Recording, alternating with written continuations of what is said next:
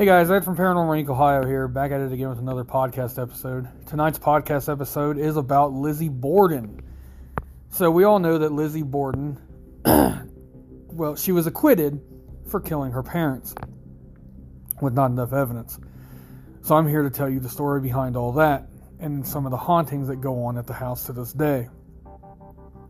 The Borden murders and trial received widespread publicity throughout the United States and along with Borden herself. They remain a topic in American popular culture to the present day. They have been depicted in numerous films, theatrical productions, literary works, and folk rhymes, and are still very well known the Fall River area. So let's go to the early life. Lizzie Andrew Borden was born July 19, 1860, in Fall River, Massachusetts, to Sarah Anthony Borden and Andrew Jackson Borden. Her father, who was an English who was of English and Welsh descent, grew up in a very modest surroundings and struggled financially as a young man. Despite being the descendant of wealthy and influential local residents, Andrew eventually pros- prospered in the manufacture and sale of furniture and caskets. Then became a successful property developer. He was a director of several textile mills and owned considerable commercial property. He was also president of the Union Savings Bank and a director of the Durfee Safe Deposit and Trust Company. At his death, his estate was valued at $300,000, equivalent to $9 million to this day. And in 2021, it was 9,630,000 in 2022. So, despite his wealth, Andrew was known for his frugality. For instance, the Borden home lacked indoor plumbing, although at the time it was a common accommodation for the wealthy. It was in an affluent area but the wealthiest residents of Fall River, including Andrew's cousins, generally lived in the more fashionable neighborhood, The Hill, which was farther from the industrial areas of the city. Borden and her older sister, Emma Lorraine Borden, had a relatively religious upbringing and attended Central Congregational Church. As a young woman, Lizzie was very involved in church activities, including teaching Sunday school to children of recent immigrants to the United States. She was involved in religious organizations such as the Christian Endeavor Society, for which she served as secretary treasurer, and contemporary social movements such as the Women's Christian Temperance Union. She was also a member of the Ladies' Fruit and Flower Mission. Three years after the death of Lizzie's mother, Sarah Andrew married Abby Durfee Gray.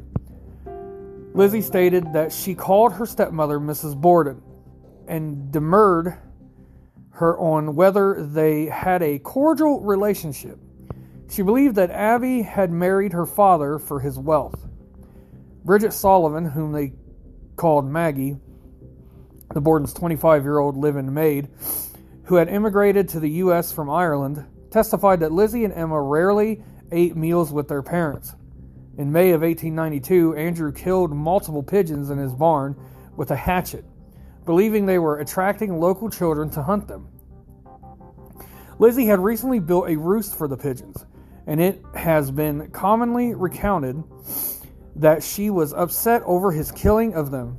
Though the veracity of this has been disputed, a family argument in July 1892 prompted both sisters to take extended vacations in New Bedford. After returning to Fall River a week before the murders, Lizzie chose to stay in a local rooming house for four days before returning to the family residence. Tension had been growing within the Borden family in the months before the murders, especially over Andrew's gifts of real estate to various branches of Abby's family. After their stepmother's sister received the house the sisters demanded and received a rental property, the home they had lived in until their mother died, which they purchased from their father for $1 a few weeks before the murders. They sold the property back to their father for $5,000, equivalent to $151,000 in 2021. The night before the murders, John Vinnicum Morse, The brother of Lizzie and Emma's deceased mother visited and was invited to stay for a few days to discuss business matters with his brother in law, Andrew. Some writers have speculated that their conversations, particularly about property transfer, may have aggravated an already tense situation. For several days before the murders, the entire household had been violently ill. A family friend later speculated that mutton left on the stove to use in meals over several days was the cause. But Abby had feared poison given that Andrew had not been a popular man. now we're going to move on to the murders. How Lizzie Borden murdered, or supposedly murdered, her parents. John Morse arrived in the evening of August 3rd and slept in the guest room that night. After breakfast the next morning, at which Andrew, Abby, Lizzie, John, and the Bordens maid Bridget Maggie Sullivan were present, Andrew and John went to the sitting room where they chatted for nearly an hour. Morse left around 8:48 a.m. to buy a pair of oxen and visit his niece in Fall River, planning to return to the Borden home for lunch at noon. Andrew left for his morning walk sometime after 9 a.m. Although the cleaning of the guest room was one of Lizzie and Emma's regular chores, Abby went upstairs sometime between 9 a.m. and 10:30 a.m. to make the bed. According to the forensic investigation, Abby was facing her killer at the time of the attack. She was first struck on the side of the head with a hatchet, which cut her just above the ear, causing her to turn and fall face down on the floor, creating contusions on her nose and forehead. Her killer then struck her multiple times, delivering 17 more direct hits to the back of her head, killing her. When Andrew returned at around 10:30 a.m., his key failed to open the door, so he knocked. Sullivan went to unlock the door, finding it jammed. She uttered a curse. She would later testify that she heard Lizzie laughing. Immediately after this, she did not see Lizzie, but stated that the laughter was coming from the top of the stairs. This was considered significant as Abby was already dead by this time, and her body would have been visible to anyone on the home's second floor. Lizzie later denied being upstairs and testified that her father had asked her where Abby was, to which she replied that a messenger had delivered Abby a summons to visit a sick friend. Sullivan stated that she had then removed Andrew's boots and helped him into the slippers before he lay down on the sofa for a nap. A detail contradicted by the crime scene photos, which show Andrew wearing his boots. Sullivan then informed Lizzie of a department store sale. Lizzie said Sullivan was welcome to come along with her, but Sullivan felt unwell and went to take a nap in her bedroom instead. Sullivan testified that she was in her third floor room resting from cleaning windows when just before 11:10 a.m. she heard Lizzie call from downstairs. "Maggie, come quick. Father's dead." Somebody came in and killed him.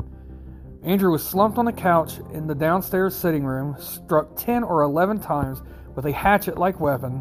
One in his eye, one of his eyes had been split cleanly in two, suggesting that he had been asleep when attacked. His still bleeding wounds suggested a very recent attack. Dr. Bowen, the family's physician, arrived from his home across the street and pronounced both victims dead. Detectives estimated that Andrew's death had occurred at approximately 11 a.m. In the investigation, Lizzie Borden's initial answers to the police officers' questions were at times strange and contradictory. Initially, she reported hearing a groan or a scraping noise or a distress call before entering the house. Two hours later, she told police she had heard nothing and entered the house, not realizing that anything was wrong. When asked where her stepmother was, she recounted Abby receiving a note asking her to visit a sick friend. She also stated that she thought Abby had returned and asked if someone could go upstairs and look for her. Sullivan and a neighbor, Mrs. Churchill, were halfway up the stairs, their eyes level with the floor, when they looked into the guest room and saw Abby lying face down on the floor. Most of the officers who interviewed Borden reported that they disliked her attitude. Some said that she was too calm and, and poised, despite her attitude, and changing alibis.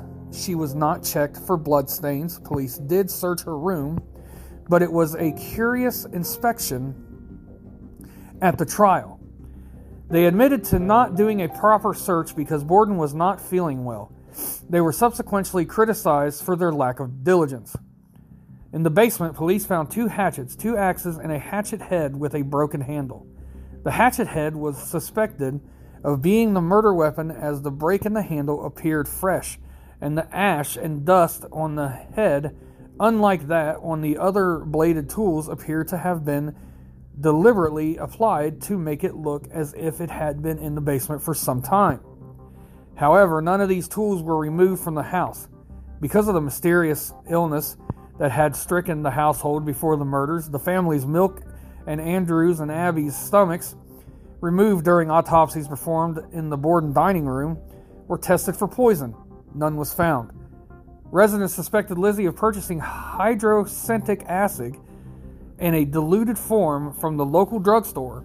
Her defense was that she inquired about the acid in order to clean her furs, despite the local medical examiner's testimony that it did not have antiseptic properties. Lizzie and Emma's friend Alice Russell decided to stay with them the night following the murders. While Morse spent the night in the attic guest room, contrary to later accounts that he slept in the murder site guest room, police were stationed around the house on the night of August 4th during which an officer said he had seen Borden enter the cellar with Russell, carrying a kerosene lamp and a, stop, a slop pail. He stated he saw both women exit the cellar, after which Borden returned alone. Though he was unable to see what she was doing, he stated it appeared she was bent over the sink. On August 5th, Morse left the house and was mobbed by hundreds of people. Police had to escort him back to the house on August 6th. Police conducted a more thorough search of the house, inspecting the sisters' clothing and con- confiscating the broken handled hatchet head. That evening, a police officer and the mayor visited the Bordens, and Lizzie was informed that she was a suspect in the murders. The next morning, Russell entered the kitchen to find Borden tearing up a dress. She explained that she was planning to put it on the fire because it was covered in paint. It was never determined whether it was the dress she had been wearing on the day of the murders. Borden appeared at the inquest hearing on August 8th. Her request to have her family attorney present was refused under a state statute providing that an inquest must be held in private.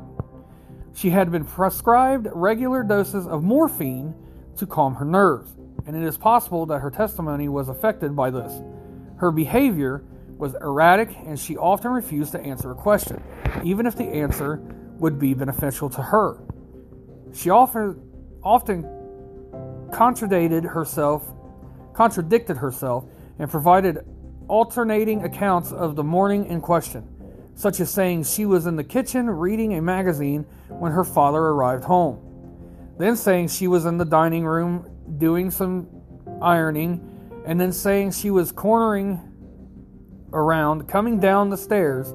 She also said she removed her father's boots and put slippers on him, while police photographs clearly showed him still wearing his boots. The district attorney was very aggressive and confrontational on August 11th. Borden was served with a warrant and arrest and jailed. The inquest testimony, the basis for the modern debate regarding her guilt or innocence, was later ruled inadmissible at her trial in June of 1893. Newspaper articles noted that Borden possessed a stolid demeanor and bit her lips, flushed, and bent toward Attorney Adams. It was also reported that the testimony provided in the inquest had caused a change of opinion among her friends who have hereafter strongly maintained her innocence. The inquest received significant press attention nationwide, including an extensive three page write up in the Boston Globe. A grand jury began hearing evidence on November 7th, and Borden was indicted on December the 2nd. So, after all that, and years to come, let's go to modern time. Now, nowadays. The house is still there. The house was rented out for a hotel room. You can go there, you can investigate the house. A lot of investigators have said that you see Mr. and Mrs. Borden walking through the halls. You can also hear what sounds like an axe hitting something or a hatchet hitting something. You can hear cries and screams. They also say you can hear Lizzie herself walking the halls and still laughing to this day. So I hope you guys enjoyed tonight's podcast. I really hope you guys did. Um, tomorrow night at 10 p.m., we will be live on Facebook. So you can go to paranormalincohio.com. There you can check out the business page. You check out our crystals and the powers that they hold. You can also check out our sage bundles for all cleansing and the necklaces, pins, and bracelets that go with it. There you can also check out the live every Thursday and Friday night at 10 p.m. You can see some old ghost hunts and ghost stories on there. There you can go to Paranormal Inc. Ohio group. There we talk about all things paranormal. And you give me ideas. I do the research and I do a shout out for whoever does the suggestion. There you can go to Paranormal Inc. Ohio on TikTok and YouTube. There you can see some ghost stories and other paranormal things. And of course, you can hear the podcast Paranormal Inc. Ohio on all podcast